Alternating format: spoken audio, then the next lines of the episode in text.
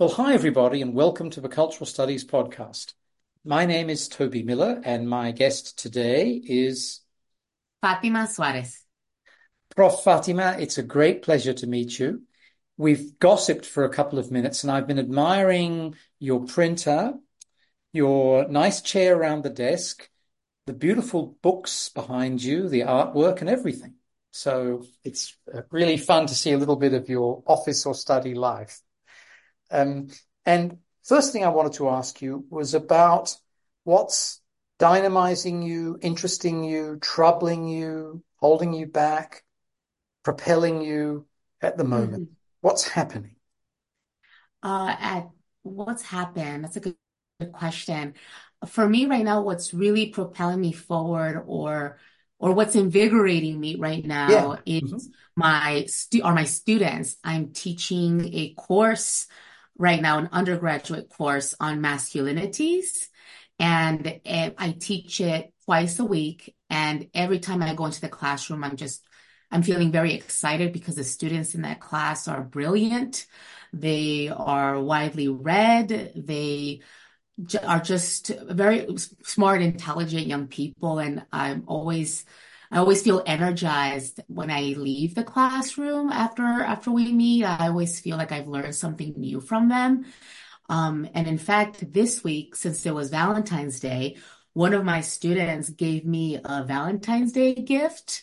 And in the card, she told me that she really loved my teaching and that if I taught all the classes in the sociology department, that she would gladly enroll in all of them. So being appreciated for my teaching and being and and for them to see my passion that I have for this work um, was really empowering this mm-hmm. week for me. Um, so my students is one, and then my book is the other. I'm currently in the final stages of finishing the book manuscript and the looming deadline at the end of March is propelling me forward. yes. All right. Because we're speaking middle of February.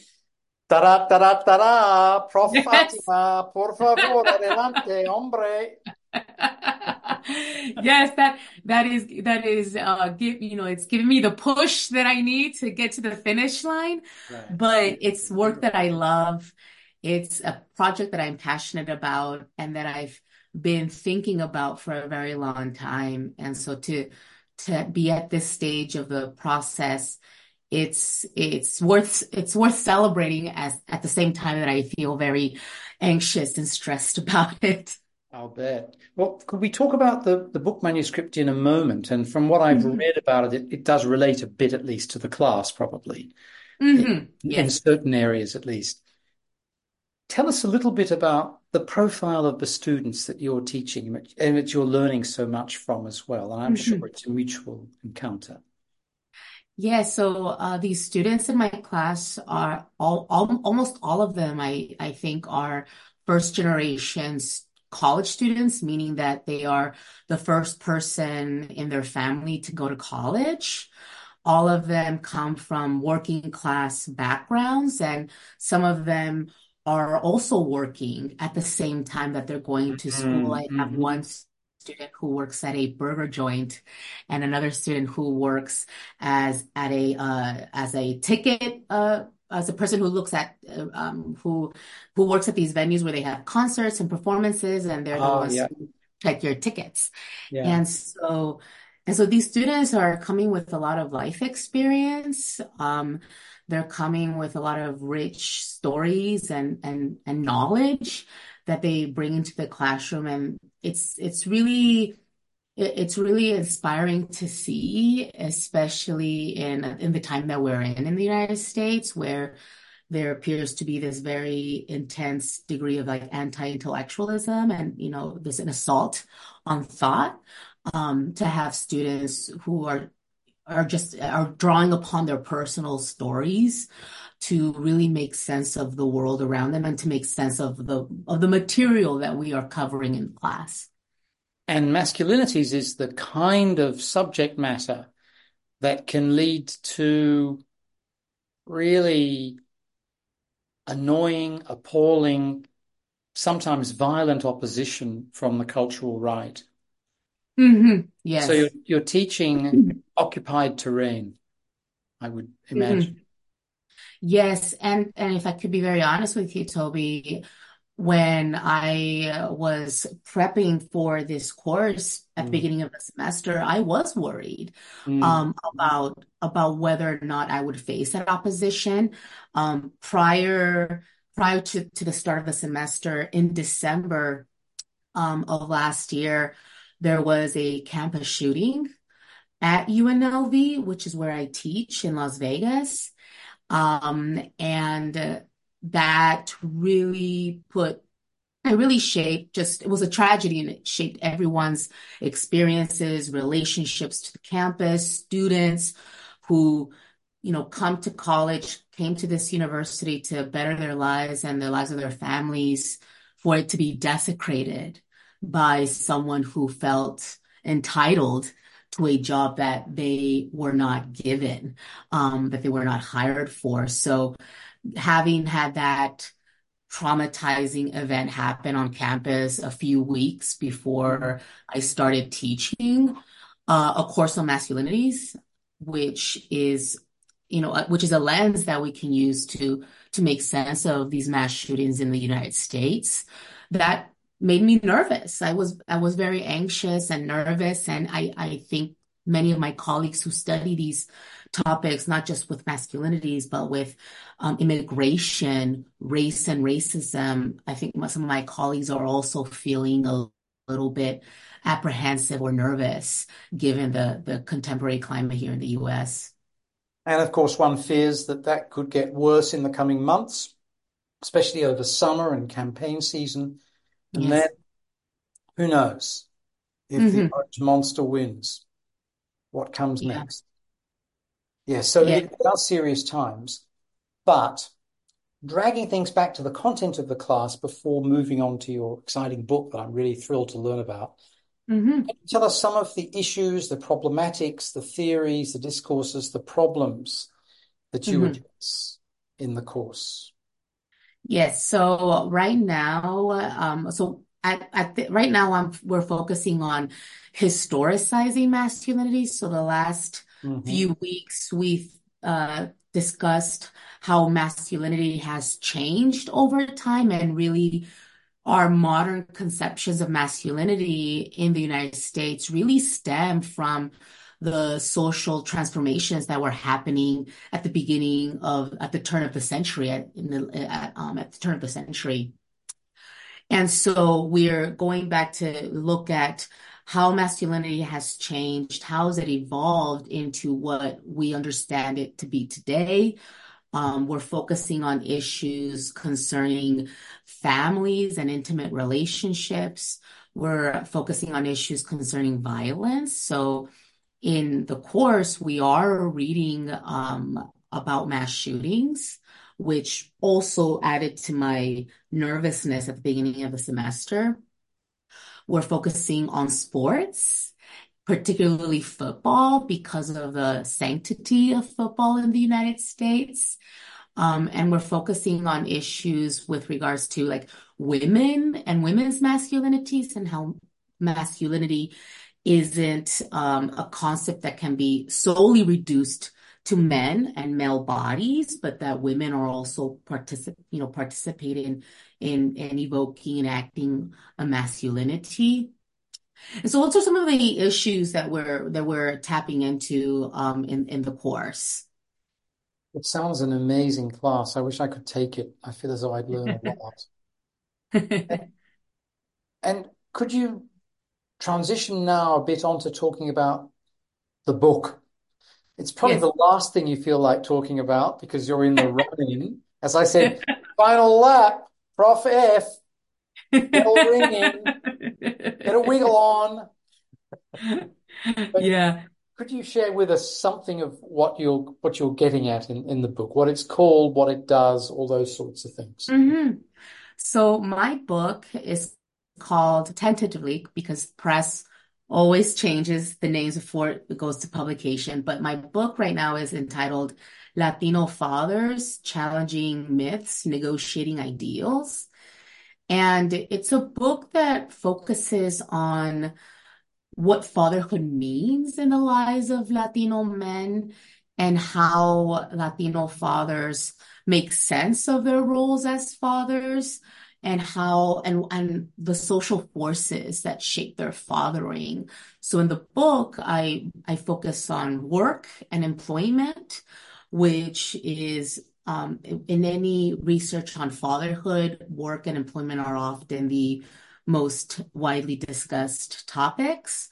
Um, I focus on their relationships with their own fathers and how that is a driving force behind the uh, the fathering practices that the men that I spoke with employ. Um, I also focus on childhood and how these modern ideals about childhood may, you know, how, how they shape how fathers think about their parenting and the kind of childhood they want to provide for their children. Um, and I and right now I was revising a chapter on motherhood and how motherhood continues to be sort of the benchmark for parenting and how fathers are up against a you know societal and cultural valorization of mothers um, and how that makes them feel uh, incompetent to a certain extent to be the parents that they aspire to be. So this book overall focuses on what enables their parenting, what obstructs or what, what are the challenges they face as parents, but also how they are also trying to challenge these larger myths about about themselves because in the United States, um, Latino men face are are face these racist um, imagery about themselves, and so at the same time that they're trying to be good parents, they're also trying to challenge these st- racial stereotypes about them. It sounds like a fantastic book. I'm now envious of your students and also the first readers of this manuscript once it's delivered to the press. For those folks outside the US, could you tell us a bit about some of these stereotypes, the, mm-hmm. the issues that perhaps both Latino men and Latino women? Mm-hmm. Because just to give some context, there are two big national broadcasters on mm-hmm. television that are Spanish language.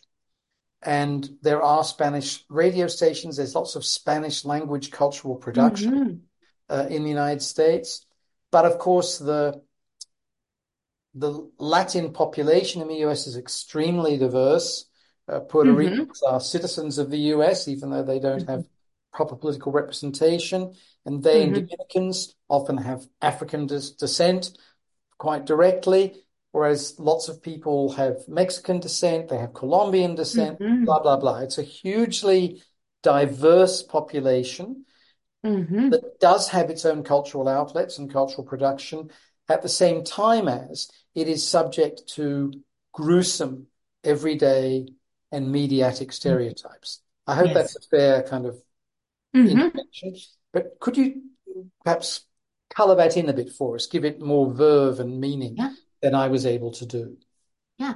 I mean, and to build off on that, I mean, it makes, it, it says something when the previous president of the United States, Donald Trump, he started his political campaign for um, his first uh, term on the backs of Mexican immigrant men by calling them bad hombres, that they're rapists, that they're drug dealers, they're criminals.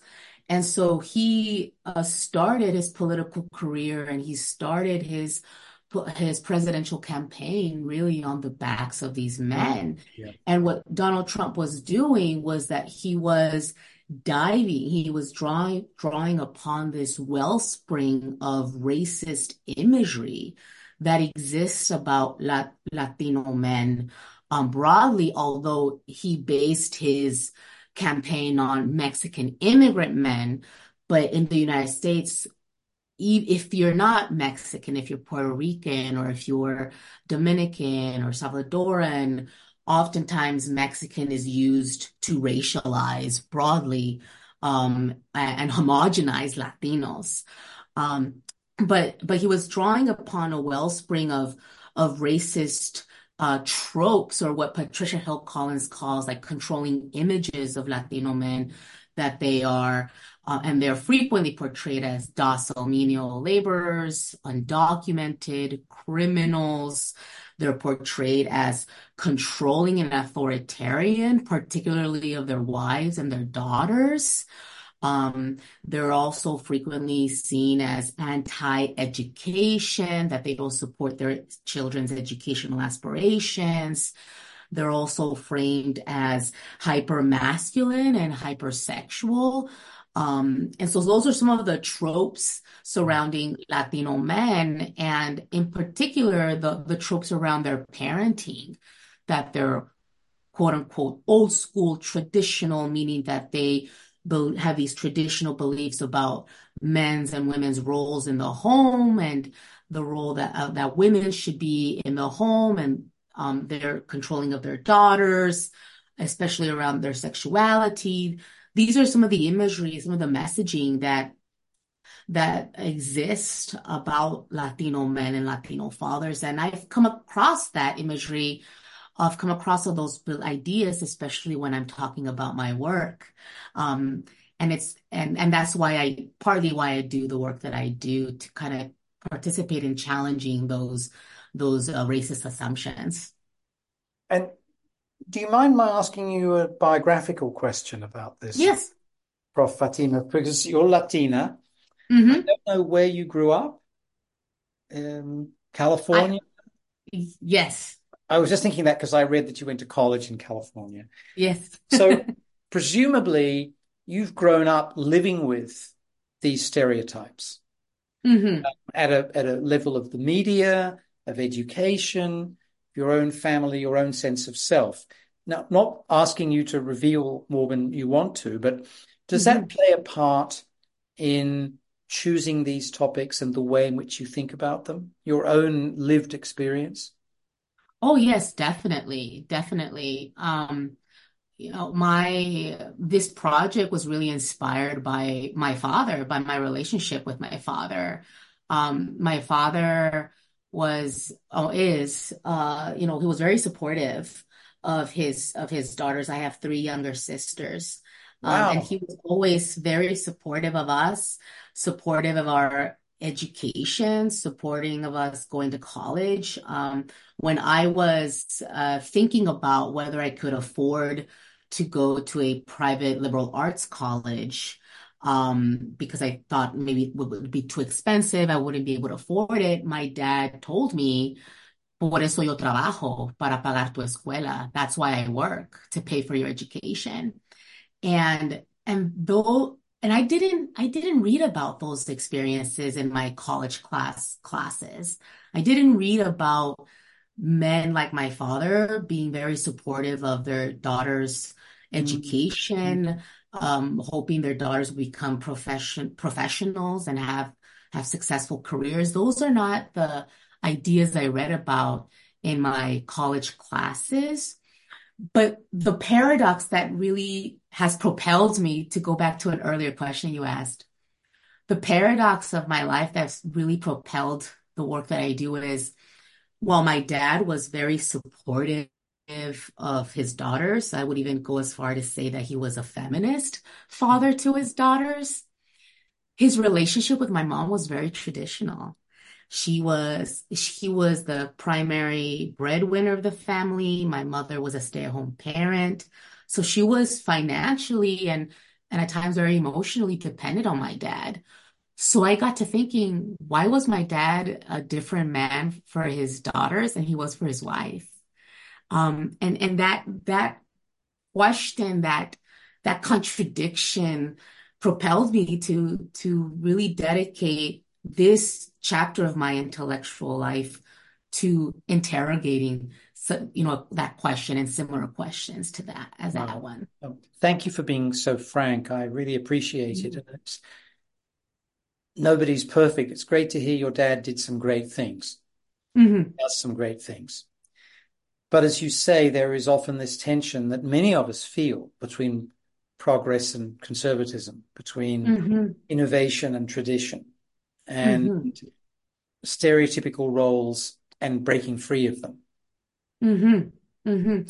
And and the recognition that we're complex human beings and that our lives are um, our lives are complex and you know the single story about Latino fathers has been that they're uninvolved they are not supportive of their families they're they just you know work and they don't are not emotionally laden nurturers um and with this book, I really wanted to nuance that story and to complicate it by looking at, by highlighting these men's, you know, lives and, and their stories and how they don't necessarily fit the mold. They don't fit the box that the dominant society puts them in. Um, and that's what I, what I aim to do with, with this book is to provide some nuance um, and to really appreciate the beautifully complex humanity of these men. Could you tell us a bit about how you went about this? Mm-hmm.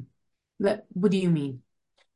How you found out about Latino fathers? What did you know? Did you read the Encyclopedia Britannica? Did you watch Telemundo? Did you watch narco novelas? Oh, well, uh, well, aside from growing up and being raised by a Latino father, I did a lot of reading. um, I read, I read, um, several books, uh, especially by like anthropologists who have been, who have done this work. Um, Matthew Gutmann, uh, uh, he's he's now since retired, but he published a book called The Meanings of Macho, Being a Man in Mexico City, um, which was very foundational for for the work that I do now. Um, so I spent a lot of time reading, and then I to to find men who would be willing to sit down with me for a conversation. Um, I went to local parks um, and beaches during weekends. Mm. Um, I went to uh, family expos and events that targeted families. Um, I also uh, met with several school leaders um, who allowed me to recruit parents, fathers at their various school events that targeted Latino Latina families. And at all of these events, um, at all these places, I had a packet of like res- like resource pamphlets that I had made with like facts about Latino families in the United States.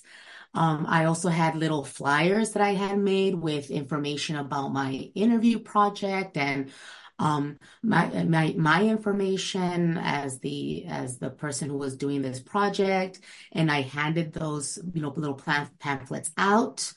And then when I had when I, when parents agreed to to let me interview them, then I asked them, "Do you know someone who would be willing to to meet with me?" And I was able to meet some fathers through those through those networks. So I did an array of of different strategies to meet and find fathers who who would be uh, who would be willing to to sit with me for a conversation.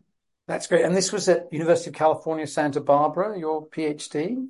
Yeah. Yes, but I interviewed fathers all over California. So the majority of the fathers I spoke with um, live in Los Angeles at county and also in the Bay Area, which is where like San Francisco, San Jose, yeah, um, yeah. That, the northern region of, of California. Yes, just to let people know, Santa Barbara is a kind of uh, whites only enclave, shall we say, even though it is sustained by little pueblitos up and down mm-hmm. the coast where Mexicans, Mexican Americans, Chicanos live and basically provide all the services that make white people's lives happy. Because mm-hmm. Santa Barbara, not talking about the university, but the town is a wealthy person's paradise. Yeah. Yeah. It can't survive without Latino Latina labor. Yeah. Yeah. It's the city where um, Prince Harry and Meghan Markle live. well, That's where they moved to. one of the um, interesting moments that I had during the 2008 fiscal crisis when I was mm-hmm. talking to a guy who edited a magazine for billionaires Mm. It's published in Santa Barbara. and I asked him, so are your advertising sales or your customer sales down? No. Okay. Do you cover the global financial crisis? No. And how come not? Our readers don't know there is one. Oh. and he turned on his heel and left. But it told me a lot about life, life, Prof F for the 1%. It was right there in front of me. oh, wow. yeah. But, you know, I felt like an idiot, but also in a way privileged mm-hmm.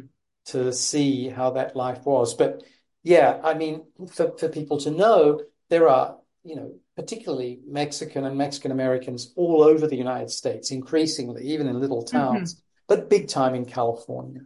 Oh, yes. Which, of course, was part of Mexico. And uh, as were other states of the Union, as we now understand them.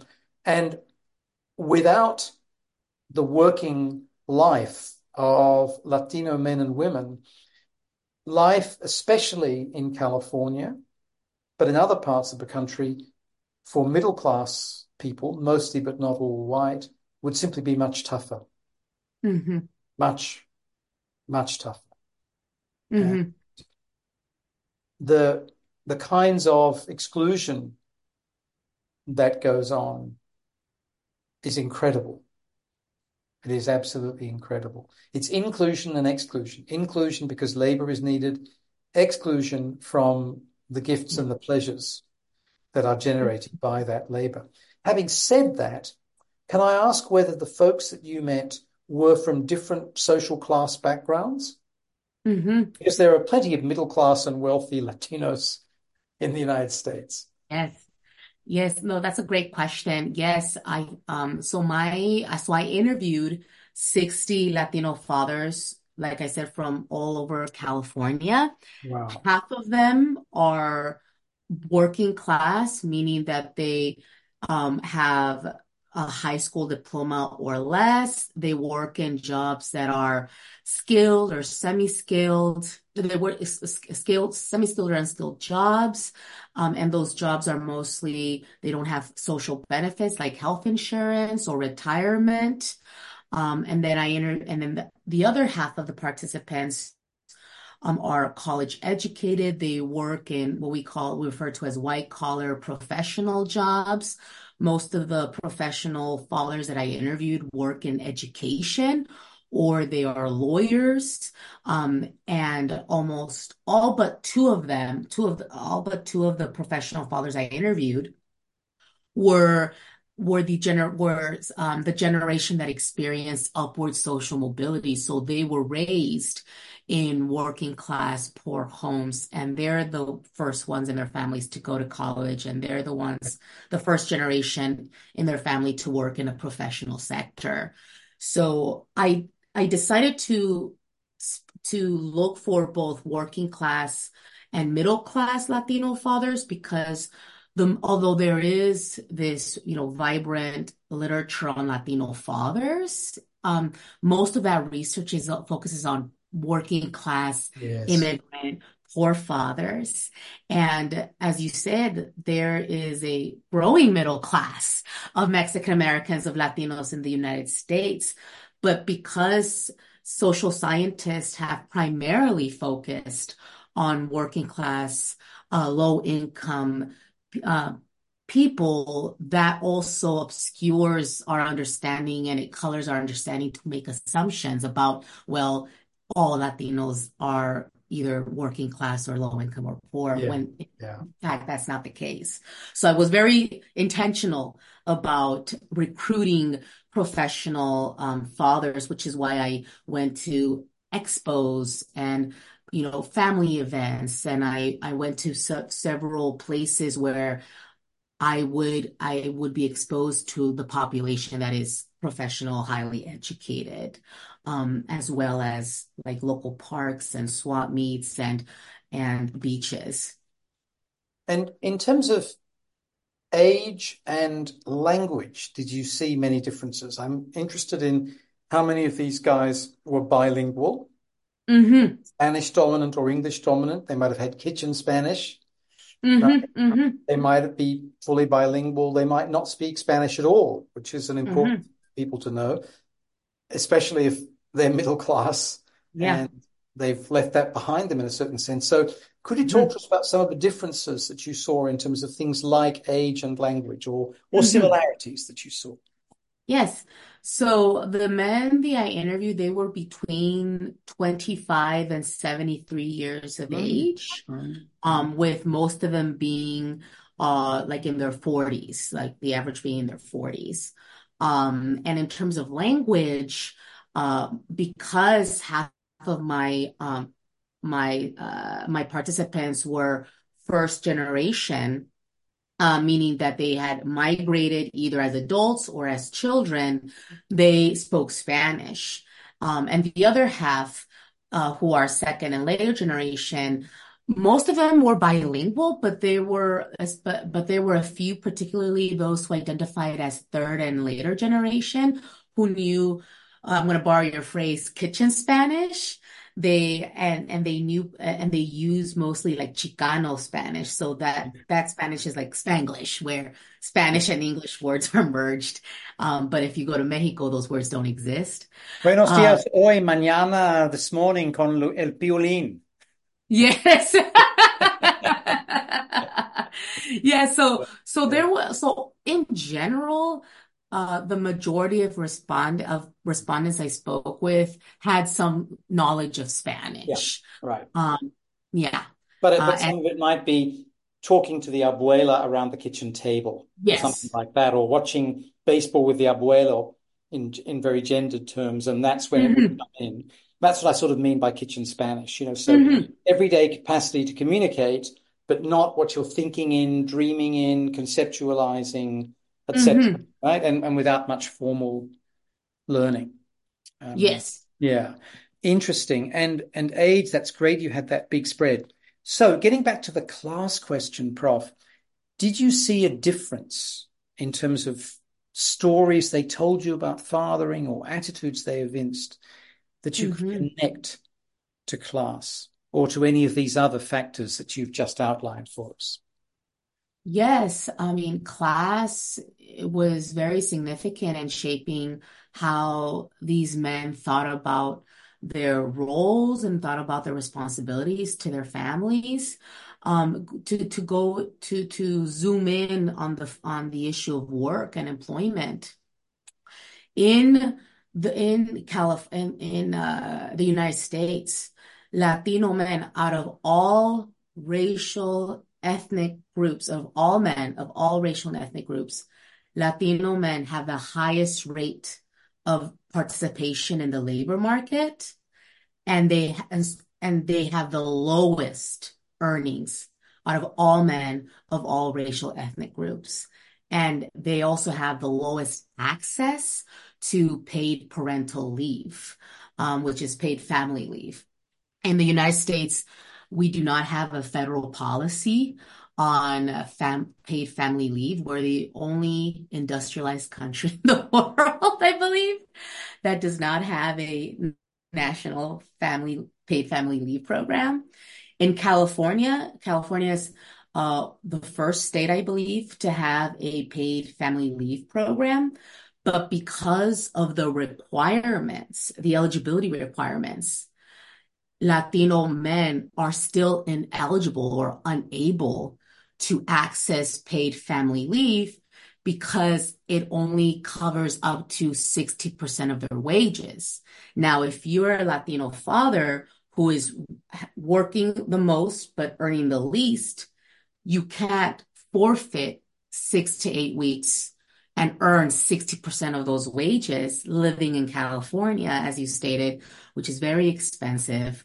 Um, and 60% of their wages wouldn't be enough to survive. And so even though in a state of, in a place like California that is quite progressive and compared to other parts of the country and have made efforts, concerted efforts to pass policies to support working fathers to access this, you know, this, this, uh, benefit, there's still men, including Latino fathers, who cannot access those benefits. So they're caught in a policy bind. Um, is what I is what I say is what I write about in my in my in the first chapter of my book. Um, but going back to your question of class and how that shapes, so it's no surprising that out of 60 participants I interviewed, only eight took family leave. And all those men who took family leave were all professional, highly educated working fathers, but they only took between two to three weeks. Um, and it was after the, the, it was af- later after their wives had taken family leave. So they were not necessarily spending the, the immediate time after their children were born with them. It was later on. Um, and the men, the reason, and when I asked them, well, you were eligible for uh, six weeks. Why did you take half of that? Or why did you take a fourth of that? And the men conveyed that they felt like they couldn't take all that leave because it risked their professional careers. It risked being seen as competent, as being committed to their jobs. So the workplace cultures where these men worked weren't always open and encouraging of them to take family leave. So what does that say when the men who are structurally positioned to access to these these benefits who are more who are privileged to access these benefits still find it hard to do to access them what does that say about the state of uh, family leave in the United States, but also what does it say when those of us who are more privileged are also having difficulties, you know, meeting the expectation, the current expectations uh, to be involved in caregiving and nurturing parents. Um, what does that say for everybody else? So that's one way in which class really stuck out and as as really shaping the the opportunities these men have to be involved and engaging fathers. And what about in terms of their attitudes to children, daughters, wives? We're assuming a heterosexual mm-hmm. family here. Um, were there class or age differences you saw when it came to things like religion. Or roles mm-hmm. of women or you mm-hmm. know what you expect of a son versus what you expect of a daughter because some mm-hmm. of the mm-hmm. guys you spoke to were probably grandparents too or just about mm-hmm.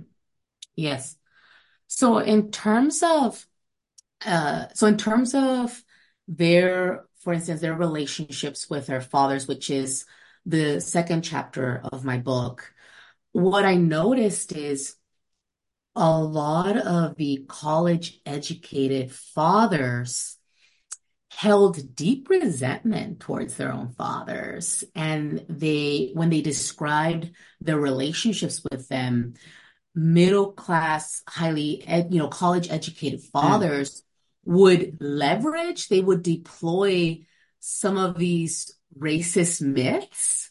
Um, uh, some of they they they describe their fathers as like machistas, um, meaning machos, meaning hyper masculine they uh, they held their fathers, you know, more accountable for their how they made them feel as sons, for how they treated their mothers, for how they, you know, they treated their sisters, and they were more, they were less forgiving of their fathers than working class uh, and poor fathers and immigrant fathers.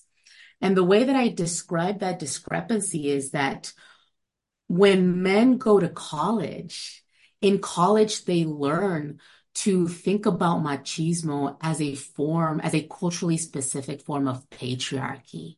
And so in college, they're exposed to these ideas about feminism, about um, dominant forms of masculinity or hegemonic masculinity they're exposed to these ideas of patriarchy, which they use to reflect on their own lives. So they are, so I, I, I explained this, these differences as having been exposed to these ideas in college than immigrant or working class fathers were not exposed. And of course, they had different life experiences. Um, you know, migration being one being one that shapes their sentiments about about their parents and especially about the sacrifices their fathers made to provide for their families.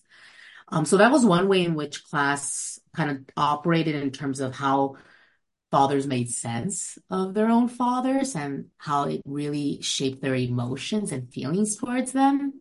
Mm. Another way is with regards to childhood. So immigrant, first generation immigrant working class fathers really wanted to provide their children's a different childhood than the one they, they had growing up in Mexico and El Salvador. They wanted to provide their children this modern notion, modern ideal of childhood where children are free, are, are only, you know, concerned with play. They don't work to provide for their families. Children, um, have all the gadgets, you know, the PS5, the, the video gaming systems. They have the latest trending shoes. They have, um, the clothing that, you know, signals belonging to this modern middle class American version of childhood. Um, they wanted to provide their children that, that, that they want to indulge their children because they weren't, they didn't have the opportunity to do so growing up poor in, in Mexico and El Salvador. So these men invested in this modern idealized notions of childhood.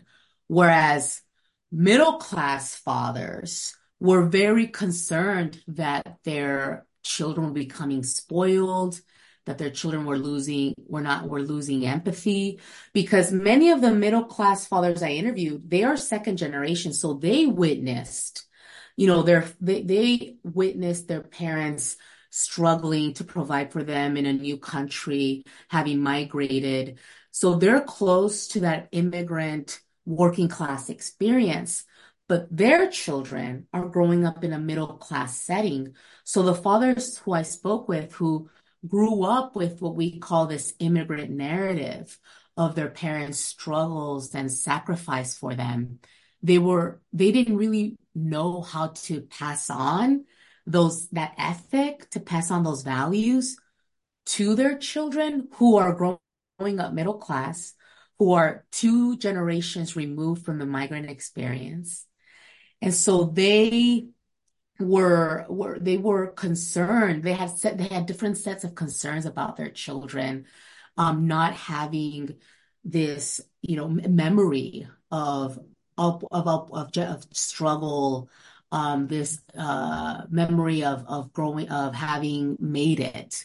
And so class shaped how they, you know, taking their children to Mexico, to trips to Mexico to make sure that they maintained cultural roots. Um, teaching them Spanish because they were afraid that they were going to lose, you know, that part of their ethnic identity. Um, telling them stories about growing up poor in East Los Angeles or, you know, or, or having, or showing them, like going to Mexico and showing them that others, children around the world don't have access to the same things we do in the United States. So middle class fathers were a little bit more conscious and they were more intentional about how they passed on this sense of like cultural uh, memory and ethnic identity that they their parents and you know and when they were children they didn't think about because they were growing up in, in, in those settings. One of the things you mentioned early on, Prof, was sexuality. Mm-hmm. The idea of, I think maybe you mentioned a stereotype of controlling daughters. Mm-hmm.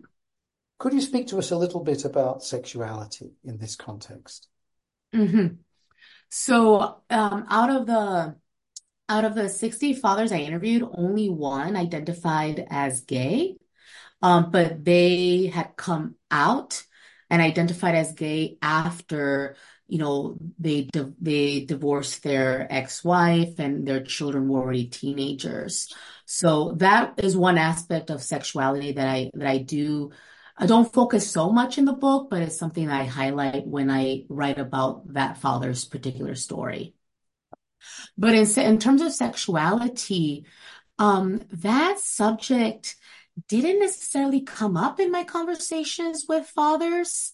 Um, they, it wasn't, none of the fathers who had daughters expressed any concerns, particularly about their daughter's sexuality. They were concerned, especially fathers who only had daughters.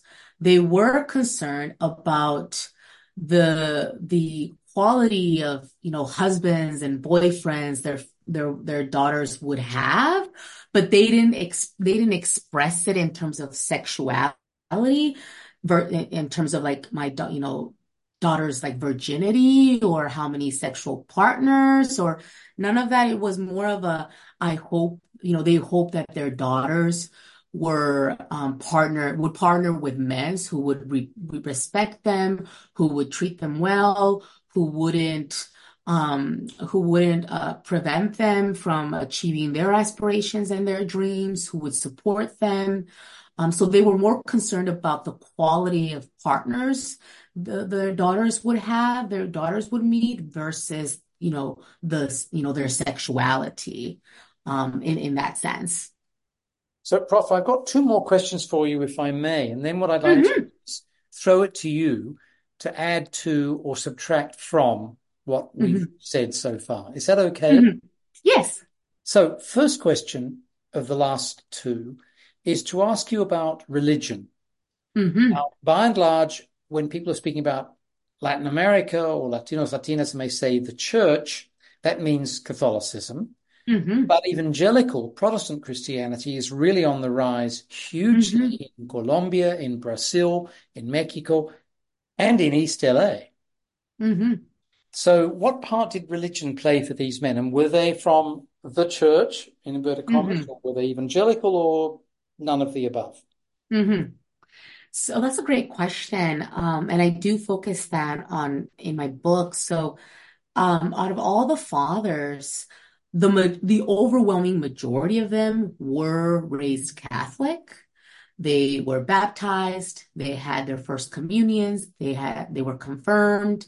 Some of them were married through the Catholic Church, but a minority of them, I believe, I believe ten of them were evangelical Protestants. They had um, they, they they had converted to um, Christianity or to excuse me evangelical Christianity, and the way that they they linked and the way that religion came about in there and how they viewed fatherhood and how they viewed their roles as fathers was that they argued that Catholicism obstructed the, the, the way in which Catholicism is organized, obstructed their what they thought should be a personal relationship with God. So the men who the men who converted, you know, overwhelmingly shared that when they were Catholic or identified as Catholic, they didn't feel a personal, individual, emotional connection with God. It wasn't until they became evangelical Protestants that they finally felt like God, as if God was their father. And they linked that personal, emotional relationship with God. They, uh, they, they related that to how, how they thought about their own relationships with their children. So they, after, once they converted, all of them told me that their relationships with their children shifted, becoming more connected, more engaged, more emotionally um, uh, connected to their children.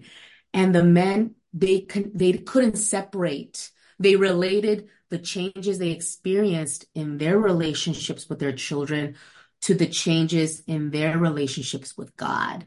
So they linked those two and they really credited their newfound faith on having saved their families and having saved their relationships with their children.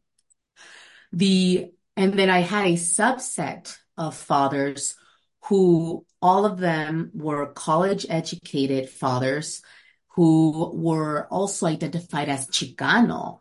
Um, and Chicano in the United States is uh, a political identity related to Mexican Americans' ex- racialized experiences as minorities in, in the United States. And so those subset of fathers who were raised as Catholic no longer identified as Catholic, but instead they adopted Native American or indigenous practices and spiritual spiritual beliefs to guide their parenting. And so they took their they they told me they took their their children to sweat lodges. They took them to uh, indigenous Native American ceremonies. They um, really related this this spirituality to their children because they believed that Catholicism is a colonial relic. And that and so part of their political orientation um, was infused into their like spiritual practices. And then i had other fathers who identified as catholic weren't didn't go to church. They were they were what, what was that phrase? Four times a year catholic? During weddings and you know baptisms and christmas but for them, you know, Catholicism, they didn't in, they didn't indoctrinate mm. their children with Catholic beliefs, but they but some of them did feel that you know they baptized their children because it would make grandma happy because it was a way to continue this cultural memory this relationship um, because often being Catholic is is combined or uh, um, combined with being Latino, as you said, right? That there is this infusion between the two. Um, so it's a diverse set of experiences, um, but but religion being but religion was definitely in the backdrop of how these men thought about their about their roles as fathers. And my last question, Prof, before throwing to you and then liberating you. Yeah. your interrogation is to ask about whether you saw a difference in their attitudes to sons versus daughters. Mm-hmm. Yes, that's a good question. Your fathers were very supportive of their daughters. They conveyed having similar goals, similar dreams, similar aspirations for both their sons and daughters. But I had, there were a few fathers who admitted that they were a little bit harder on their sons than their daughters, particularly around discipline. And they, uh, some of the fathers shared with me that they were more patient with their daughters um, when their daughters would misbehave or would be very, you know, they wouldn't be, they wouldn't settle down, they'd be hyper. Fathers exercised a greater degree of patience with their daughters. But with sons, father fathers told me that it took more of them to, to it, it took more of them to be patient, be calm. Some of them did admit to me that they shouted, they spanked, um, their fa- their sons more than they did their daughters. And so, in terms of discipline in particular, fathers were a little bit harsher with sons. They were less patient. They were um, less um, uh, flexible than they were with their daughters. And I and I think part of it is because in in the United States and in other cultures, fathers are still held responsible for socializing masculinity onto their sons and for being the role models, the parental role models for their sons. So fathers may feel added pressure to correct, to discipline their sons and their daughters because in given the gendered division of parental labor, fathers are seen as responsible for the well-being and adjustment of their sons um, even though there's several fam plenty of families where there are no father figures and sons are emotionally stable, happy, and living fulfilling lives with with their caregivers. Um, but that still remains the dominant vision, a definition of fatherhood. And so there were some differences, and often those differences meant that sons were held accountable to higher standards than their daughters, um, and were punished more frequently than than girls. Thank you so much, Prof. So over to you if there are some things we haven't touched on that you'd like to close with, or if you want to go back and reflect on anything that we did mention. No, I mean, I thank you so much for inviting me to be a part of this conversation. I really enjoyed, you know, dialoguing with you and speaking about you of of all these various topics we covered. And um, just, you know, I just want to finish off by saying that, yeah, this book is really about how a group of men are wrestling with the different ideas they're told about what it means to be a good father, the imagery and the expectations that are placed upon men to be loving, engaging, and caregiving parents. And the reality, the social reality is, is that our society makes it difficult for men to be caregiving parents, for men to be involved. And what, you know, what, and, and my book really looks at, you know, on the ground, men on the ground, you know, try, taking it day by day, trying to be the best parents they can be for their kids, in spite of the challenges, um, and, and in spite of the of the climate in which we live, they they are still working every day to be the best parents they can be. And I and I hope readers, when they read the book, are able to walk away with that. Prof. Fátima Suárez, mil gracias. De nada. No puedo esperar leer el nuevo libro. It was great Muchas talking to gracias. you. Hasta luego. Hasta luego.